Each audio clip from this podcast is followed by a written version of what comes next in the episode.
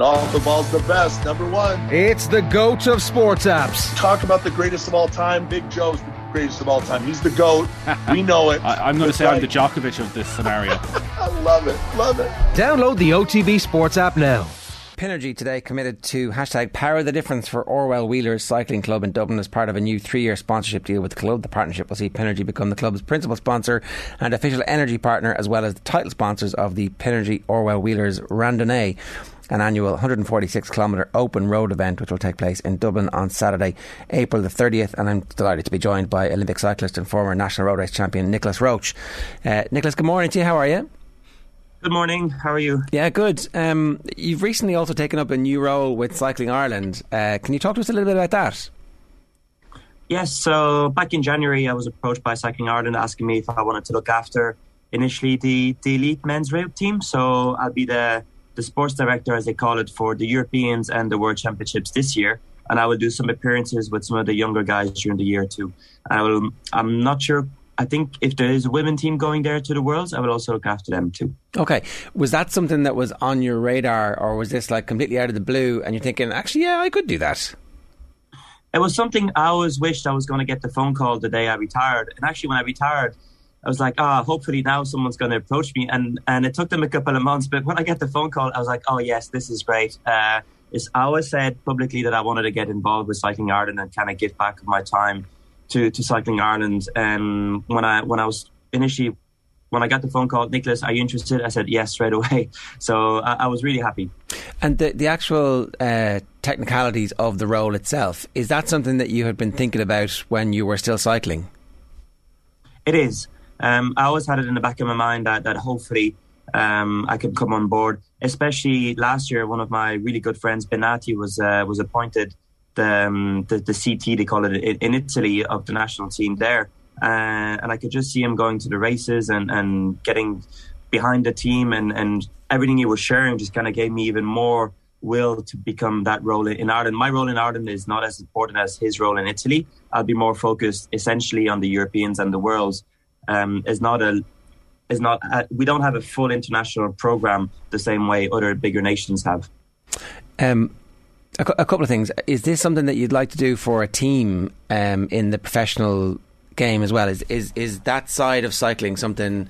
That kind of tactical, technical side of trying to build a team and, and be a director sportif, is that something that is also in your future?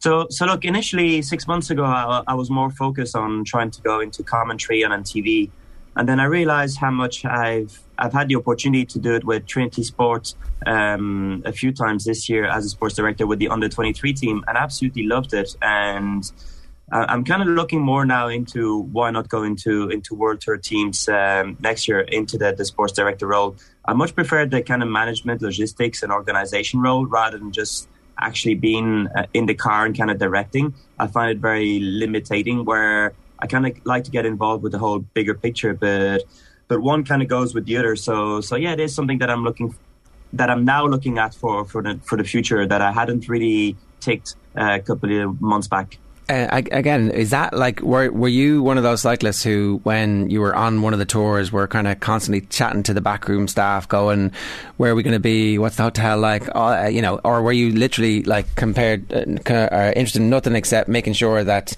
the uh, tires were pumped, the oil was on the chain, and you were ready to go? No, I, wasn't quite excessive with the, the oil and the tires were pumped. You kind of have to, you know, there's you're you're surrounded uh, hopefully by a bunch of professional um, staff, and, and, and you, you do hope that everyone does their job right. But I was always very talkative with the staff. I find that you know you're you're in a team, and a team is not a segregation of, of a group of cyclists and a group of staff. A team is a team. So even at breakfast, if I was, um, I'm usually a, an early riser, and I'd like to go down, and I'd usually sit down and have a coffee with them, have a chat, talk about things, discuss things. If it could be mechanical. It could be about food or just about daily life. But I think it was really important to keep a close relationship with the staff.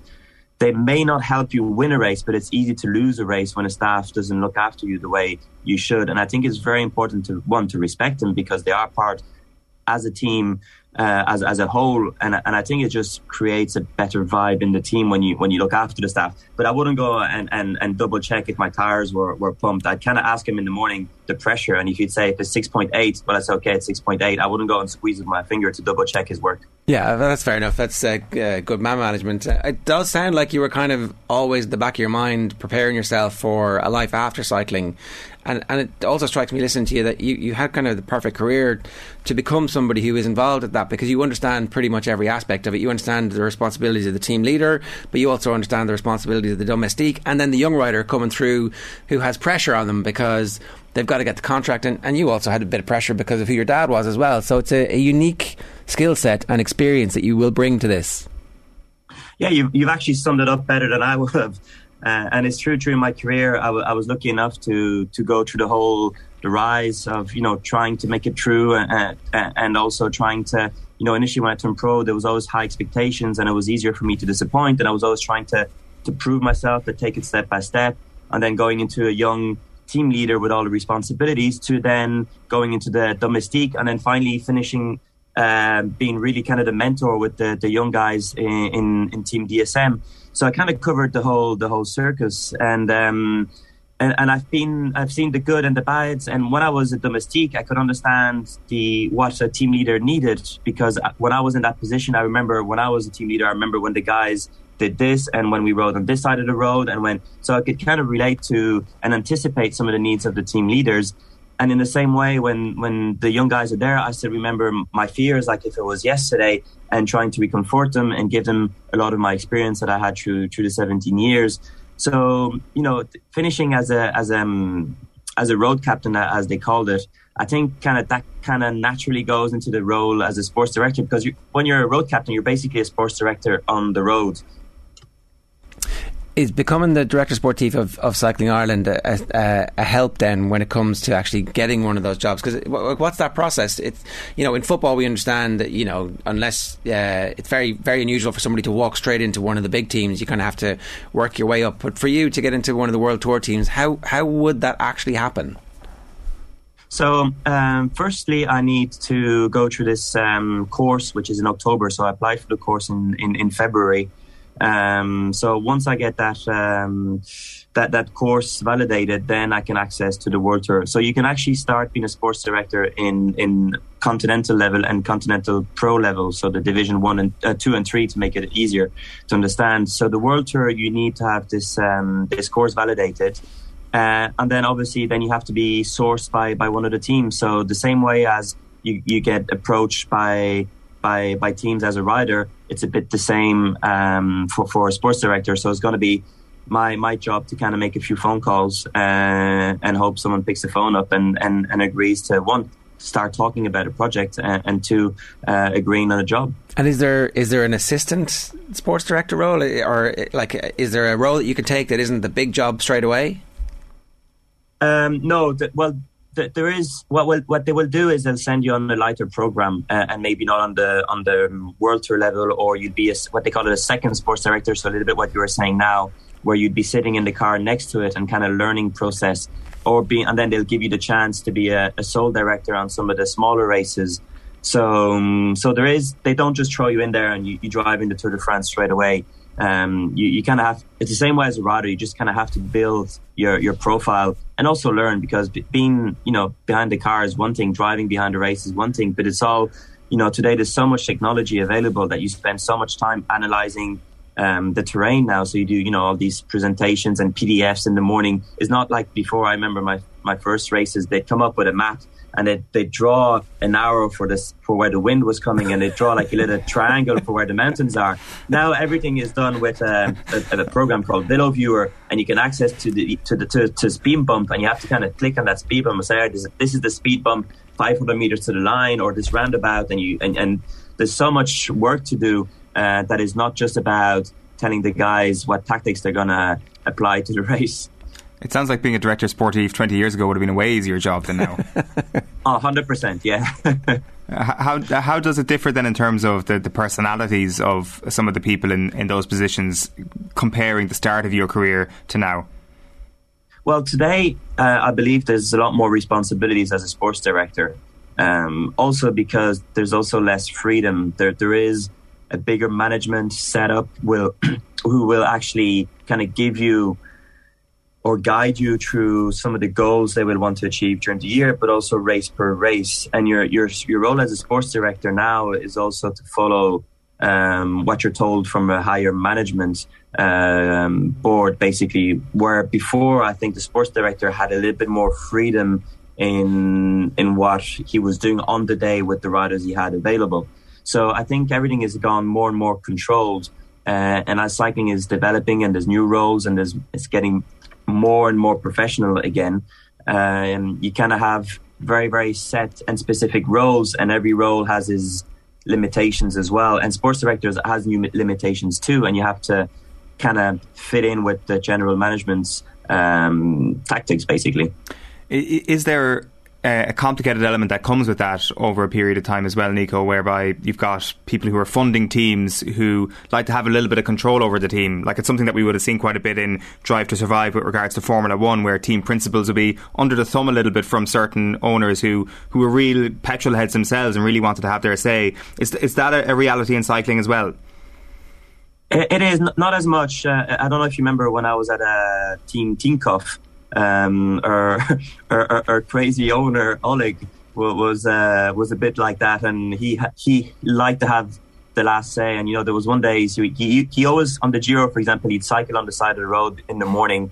Uh, and leave the hotel at seven and, and, just go and ride his bike and we'd, we'd catch him halfway up the, the, the, race and he'd be on the side of the road and he'd jump into one of the, the, the team cars and regardless of, of, the tactics of the morning, sometimes he'd just take the radio in the car and start giving you new orders. And that was his way of seeing it. So, so I've, I've had the, the chance to, to have that experience to my book too, uh, where, where some of the team owners just completely kind of let the passion um, take, take over their, their actual uh, role of, of a team owner and not a team uh, director and even less a sports director. But, you know, I think uh, today, every team has a bit of an identity that most teams um, are, are, run with, with a management board where the, the owners are are not that much involved apart from two, three different teams. Like I said, I think the, the, the most striking one I remember was uh, was Tinkoff back in 2014 all the way to 16 or 17. Right. Um, just on this time of year, uh, Nico, the, the, I guess we're coming into kind of nice weather now, but like when you're watching cycling in February, March, I presume now that you're off the saddle, you have no envy whatsoever of people who are in the peloton at, at that point. and it's only now that maybe you start to think, God, I'd like to be out there. Exactly. It's easy in the month of December when it's when it's raining and it's cold, and you start looking the first races in January, February and everyone's wearing leg warmers and crashing and, and mucky faces and just the, the pain and, and again all the stress of the, the, the cycling and, and racing in, in, the rain. And then now you look at the videos uh, on TV and it's 20 plus degrees. Uh, the racing starting to look really good again. And I'm kind of saying, ah, you know, that, that's the cycling that I love. I used to love um, from the second part of the year, from from from April uh, all the way to August. Those were my kind of favorite months. Uh, so so now and also I I was so so taken with the dancing that I kind of was able to kind of step away from cycling. And now that I'm back and I have a bit more time to to go on the bike, and you know, last week I was back in inside of France and training with some of my friends who were were they were leaving to race this weekend. Um, it does feel sometimes that I, that I that's like ah oh, maybe I could do another year, but obviously you know I think that if I went back in the bunch and again when when it, all the conditions are perfect, yes, it's enjoyable, but you, you sometimes I'm just you know you look you always your memory is very selective. You always remember the mm good moments and not the tough moments when you're lying on the ground with your your knees bleeding out and and a couple of guys sitting on top of you. Was there any event early in the year that was particularly grim routinely? Uh, um, I think at the beginning of the Dance with the Stars, I was still feeling very guilty uh, about not going out training, and I was going out early mornings, in the evenings, doing 10k runs, and and it was very hard for me to get out of that um, that routine of thinking that I was still a professional cyclist. There was a moment where the dancing became so competitive, and I had to really push up my game that I was just too tired to go out on the bike, and I had to go out maybe once in, on Monday mornings was kind of be our half rest day, and, and I was able to really really cut with the whole I'm not a professional cyclist anymore. but um, but but still, uh, even today, that there my body still kind of pushes me to go out training. Uh, the identity that you had as a professional cyclist was very deep seated, and it sounds like the competition of uh, the dancing was important, but it also sounds like the future career still involved in the sport that you've given your life to is also important for you. Are you feeling now that you're more more you as a person than you were as a cyclist and that you're less the cyclist than you used to be? I think so. I think already the last couple of years of my career, um, when I was realizing that, you know, even in my cycling position, I was able to relax more as in when I, when you're a road captain, the pressure is not the same as when you're a team leader. When you're a team leader, sometimes you just have to give so much that you, you just pick your battles. You you can't you can't lose energy fighting over everything, and you just kind of have to get on with things sometimes. Um, and, and, that's the way of kind of you, you you protect yourself. The the later years of my career, I was able to be more more accessible in in many ways, and also express myself uh, because I could actually go and, and challenge and I could actually go and give a stronger opinion. Um, now that I'm completely out of cycling, again, when I'm commentating, it's easier for me to, to be able to give an opinion and also because you actually see more when you're outside the cycling bubble than when you're stuck in it. Is that advice that you can then use when you're in your role with Ireland to the cyclists? Because like some of our cyclists at the moment are doing absolutely incredible, and and they probably still are in that bubble. Like, is that wisdom that you have acquired that you can impart now to them? I certainly hope so, and I think um, I think with with Cycling Ireland appointing me um, sports director, they they were hoping I would do that, and I certainly hope that I can bring as much uh, help, advice um, on, on, different aspects, and you know even in, in cycling, but also out of cycling, I've had a quite a um, quite, quite a ups and downs in my in my private life too. So you know, there's obviously it's it's always easy to give advice, but it's just you you you know I've lived in I think six countries now. Um, went through divorces, divorce one's enough, uh, but all these other things kind of help with you know even how to to help out with with taxes, um, to to move to one place, move to the other place. I've I've had quite some some knowledge I could share because cycling is great and you can talk about diet and training and uh, and go and um, on racing all you want. But cycling is also you, you, have to take care of all the rest about you know physios, um, nutritionists, uh, everything can kind of click, and there's a lot of information and a lot of things to to do and to look after. Uh, uh, the other thing, and, and we talked a little bit about it, was the pressure of expectation because of your name. I, I, think, like, so Sam Bennett exploded into the Irish sports consciousness over the last couple of years as well. Like, you, you do know what it's like to be high profile in a way that uh, not a lot of cyclists have had to deal with. Essentially, since your dad's era, when everything that your dad and Sean Kelly did was front page news all the time. There was like a pack of Irish journalists following them at the time. They were on TV all the time. They were on radio all the time. And then there was a, a massive lull. And then yourself and your cousin uh, kind of re-established Irish interest in cycling, and then Sam took it to the next level by winning the, the green jersey. And I, you know, I, I don't know if the, that generation, that next generation of cyclists hopefully they will get the coverage and the coverage will continue. But it's not an easy thing to deal with, I suspect. No, it's not. It's not easy. Uh, and look, what what Sam did to win the green jersey uh, was absolutely uh, fantastic. And and just by winning the stages already in the Giro, without even going to the Tour, which was which was which is humongous. But the stages he won in the Tour the previous year, in, in the Giro the previous year, was four stages in the Giro. That was like wow. We had no one had had been capable of doing that since, since I don't even think Kelly won four stages in, in one single um, Grand Tour. And then the year after, getting in the green jersey, what I what I what I feel um, today is unfortunately with, with, with Sam having his, his issues with his knee, the kind of hype that he that was about to explode again in Ireland kind of went down with his knee issue. Um, and unfortunately, I, I, think everyone's kind of waiting for Sam to come back to, to his top level uh, and, to go and get those really, really important big wins in cycling. We can see Eddie, who is just there and about, always, you know, he's, he's won his first uh, overall race a couple of weeks ago in Italy.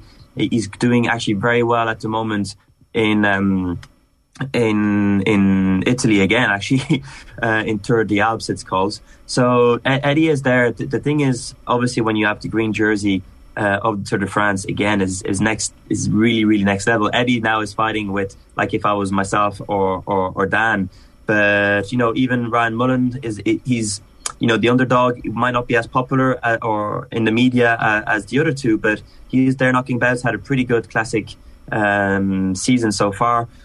So it's just hopefully that Sam comes back up and, and start winning those races more often like he did uh, the last couple of years, and I think it will kick kick off again because cycling has generally exploded since since post COVID or actually during COVID, and and, and although this kind of new uh, cyclists are not really interested in racing. They they like to go. They discovered cycling to go and take a better fresh air, get out of the house when you've been locked in for so long they're not really interested in racing yet, but I think there is some potential of being um, kind of new cycling fans or just kind of following a little bit more what is happening in the cycling world because they enjoy being on the bike and it kind of one will click into the other. Yeah, I, I think that's true. I think that um, Owen mentioned Drive to Survive. Cycling is really set up for a, a Drive to Survive where we get the ins and outs of the crazy owners and the the egotistical team leaders and the domestiques and the road captains. It's, it's the perfect sport for it is, and, and you know, I from what I understand, I think the Tour de France signed with Netflix now.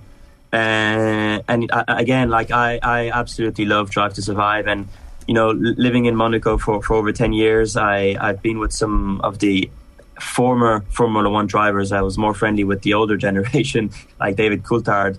Uh, and we go out on the bike and we, we talk cars and and obviously he's quite involved with the Formula One and, and I've always kind of followed it from from afar. But but I just like many people, just fell in love with the show, and, and it just is so interesting. It's, it's almost like a Hollywood movie rather than uh, than than a reality um, series. And I think that if cycling are courageous enough to really go into um, the conflicts, and you know, we don't want to see everybody hugging each other and telling how brilliant they are. That that would be terrifyingly boring. where and and also untrue. I think why Drive to Survive works is because you can actually feel that they're not all best buddies. Uh, and sometimes I feel in the cycling world, you, they want to make you feel that you always love and hug and shake hands, and it's great. But it's not always like that. There is competition. You're you're there to beat the other guy, and you can have respect. Uh, don't take you know you can be competitive and, and, have respect. One doesn't go without the other. Uh, but um, but but but not everyone is friends, and it would be good if they do really open up into those tensions and people talk freely uh, rather than always trying to be kind of very socially correct. Who, who's the member of the peloton that you would be most looking forward to seeing getting the inside track on on, on Netflix? I don't know actually. That's also one of the things that will make um, this very complicated. Is if you look at it as a whole, like the Tour de France is 190 cyclists, it's not 20 pilots. So it's a lot more difficult to go into who do you talk to. And I think sometimes, you know, again, when you're a team leader, all that, you, you kind of have to be in your bubble and you isolate yourself.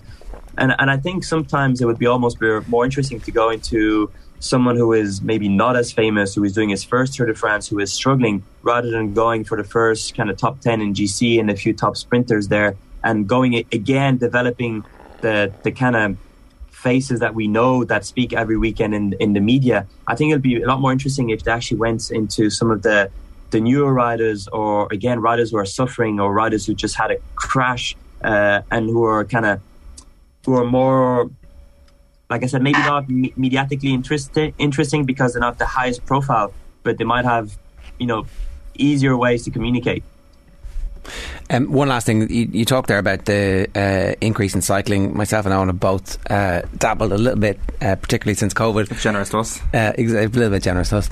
Uh, do you feel that though, generally, that um, particularly in Ireland, that like we, we have this very rich tradition of cycling that like goes way, way, way back, uh, and it, it feels a little bit like the sport is kind of rising again, but that it's going to need a concerted effort and a very unified front, and every opportunity that we have to talk about it and to push it, and particularly just the safety aspect of it for for uh, for us, uh, for uh, the amateur cyclists, and for parents getting their kids into it. Like that's another big thing that we could all do with a significant push on. Oh, I I hundred percent agree with you. Uh, and you know, when I when I, I in Ireland, I, I I'm always kind of busy, so I do drive as well, and and I do see sometimes, you know, it is difficult to to overtake. There's no room to overtake a cyclist, and you have to be very patient, which not everybody uh, has that, that that skill. But also, even in the city centre, I, I found that some of the the, the lanes. Uh, you know, you, you suddenly arrive and there's a pole just in the middle, and you don't know where it's coming from um, and it is safety is it is a preoccupation, and you know, I mean, it, it's what I appreciate. It, it's great to see a lot of people wearing kind of high vis colored clothing and and also lights. I think lights are, are key, especially here in Ireland. Um, the rear light, but I, I even wore the, the headlight here when I was back in the winter, just because the light was so was so low but but obviously helmet is is is essential. Uh, I wouldn't go out without without a helmet. But again, I think traffic, especially coming towards the center, is is, is very very um, dangerous, and, and, you just need to be always always cautious. And as, as, you know, there's so much that can happen that you cannot control. But I think that there's no chance to kind of not not be cautious, but but it is a main preoccupation. And, and look, I'm I'm lucky enough to be here in, in, in Dundrum and just shoot out into the Wicklow Mountains, and I'm kind of way out of traffic. Um, but but I, I know that when you're kind of close to, to a town centre, it could be quite sketchy, and, and it is a major preoccupation. Yeah. Do, do you feel look, there, there is a lot of um, new greenways, aren't there, being being built around Ireland, and uh, I think that's very encouraging, though. For sure. Do, do you feel it's it's less safe to, to cycle around Dublin City compared to say cities in, in, in France, Belgium, Netherlands? No, to, in fairness, uh, I, I, think cycling in cities, as much as is being promoted and, and pushed by politics and, and every government, and, and they are trying to create um, all these new accesses. Um, unfortunately, I think the older cities is just more difficult because um, usually they're, they're just narrower and there's no space to have a bus lane, a cycle lane, a e-scooter lane, a car lane, and a taxi lane when has been two lanes for 50 years and you're trying to make four lanes out of two lanes basically so i think they are um, they are conflicted with, with, with some some historical issues where more modern cities or newer cities um, when they're growing or developing in more in modern areas, it's easier to, to think ahead and to put a proper bike lane there or a proper bus lane there, which kind of makes it safer. But look, I, have I've cycled in in most um, countries and ma- in major cities. And unfortunately, the the, the problem of, of cycling lane is a big, big, big issue in, in all of them. Nico, great to have you with us this morning. Best of luck with the new gig and thanks a million. Thanks a million. It's uh, Nico Roche there. He's helping to promote um, the fact that Pinergy have been today announced as the uh, main sponsors for the Orwell Wheelers Cycling Club. It's a three year sponsorship deal uh, they'll become the club's principal sponsor and official energy partner, as well as the title sponsors of the Pinergy Orwell Wheelers Randonnée, which is an annual 146 kilometre open road event which takes place in Dublin on Saturday, April the 30th. That's nine days to get ready for 146k. Could you do it? Yeah, of course. Yeah. How far could you go? I could. I could probably. I could probably push myself to 70, 75 now. Could you? Yeah. That was quick. Yeah, it's amazing how quickly it does. I, I haven't done that now, but I've done I've done fifty, and I haven't I didn't feel bad after 50 at the weekend at all. I could have kept going. Wow. Um, but You're a dark horse. Uh, no like climbs. It was on a greenway. You see, that's that doesn't count. A, gre- a greenway 50 is like an, a regular roads 35, maybe. I don't know. Uh, I mean, I'm very impressed considering you know where you've come from. I don't. I don't think I've gone very far at all. You haven't seen my times. You don't know how long it took me. I mean, the fact that you finished it, that's all that matters. Off the ball's the best. Number one. It's the GOAT of sports apps. Talk about the greatest of all time. Big Joe's the greatest of all time. He's the GOAT.